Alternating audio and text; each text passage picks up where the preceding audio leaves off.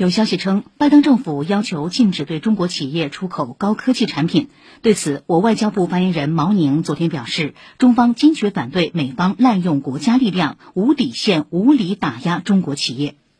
这种做法违背市场经济原则和国际经贸规则，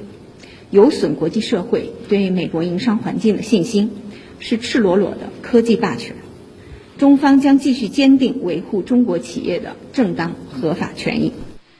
此外，针对近期有说法称中国政府将对从韩国来华旅客进行全员核酸检测，毛宁回应称，个别国家执意针对中国采取歧视性入境限制措施，对此中方坚决反对，并有理由采取必要的对等措施。毛宁表示，中方一贯坚决反对将疫情防控政治化，认为应当取消针对中国的歧视性限制措施。我们愿同各国一道，为中外人员的正常往来创造更多的便利。